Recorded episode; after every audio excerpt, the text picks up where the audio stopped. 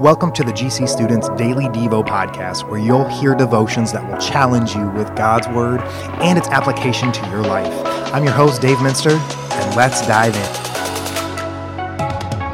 Over spring break a couple years ago, I went on a mission trip with my high school to Romania.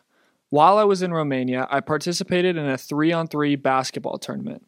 We played in six consecutive games of 21, and I barely had any water in between games. We eventually made it to the championship game. And when I say that I was out of energy, I mean that I was running on empty. There's nothing that I wanted more than cold water. I asked my team to throw me a water bottle, and I got extremely excited. To my surprise, though, when I opened up the water and started to drink it, it was sparkling water. And I hate sparkling water.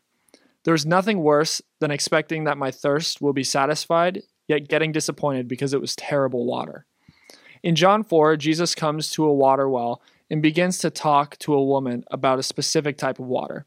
Jesus says in verse 13 that everyone who drinks of this water from the well will be thirsty again, but whoever drinks of the water that I will give him will never be thirsty again. To provide some context to this passage, Jesus stops in a small town in Samaria. A Samaritan woman comes to the well where Jesus stopped to rest. The Jews and the Samaritans wanted nothing to do with each other. Jesus asked this Samaritan woman, who he's not supposed to interact with, to get him water from the well.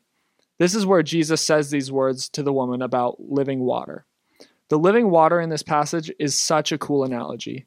The living water that Jesus talks about is not actual water, it is the water that satisfies our spiritual thirst.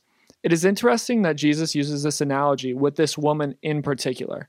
The text goes on to say that Jesus asked the woman to bring her husband to the well. She replied that she does not have a husband. This is true because Jesus reveals the woman has had five husbands, and the person she is with is not currently her husband. She has been using various men to fill her desires, and when she is not satisfied anymore, she moves on.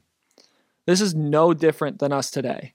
Although we may be not searching for satisfaction in the same way as the woman at the well, we pursue different things in order to find satisfaction. Maybe we search after people's approval in real life or on social media. Maybe we're searching for satisfaction in a relationship with someone. Or maybe searching after satisfaction through lust and pornography. Each of these things that we may be pursuing never actually satisfies because we keep going back to them for temporary satisfaction. The beauty of what Jesus says in this passage is that he is the living water.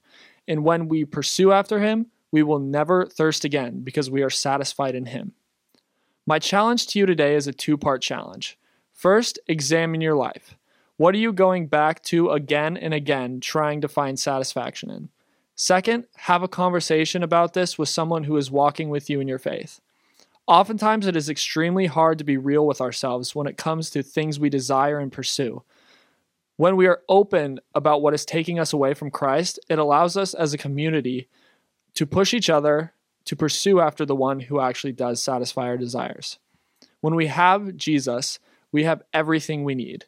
When we drink of the water that allows us to never be thirsty again, our lives change as we no longer pursue dissatisfying things, but instead we pursue after the one who gives us life and satisfaction. Thanks for spending some time today to be challenged by Jesus. It would be a huge help to this podcast if you subscribe to it and shared it with your friends. Thanks.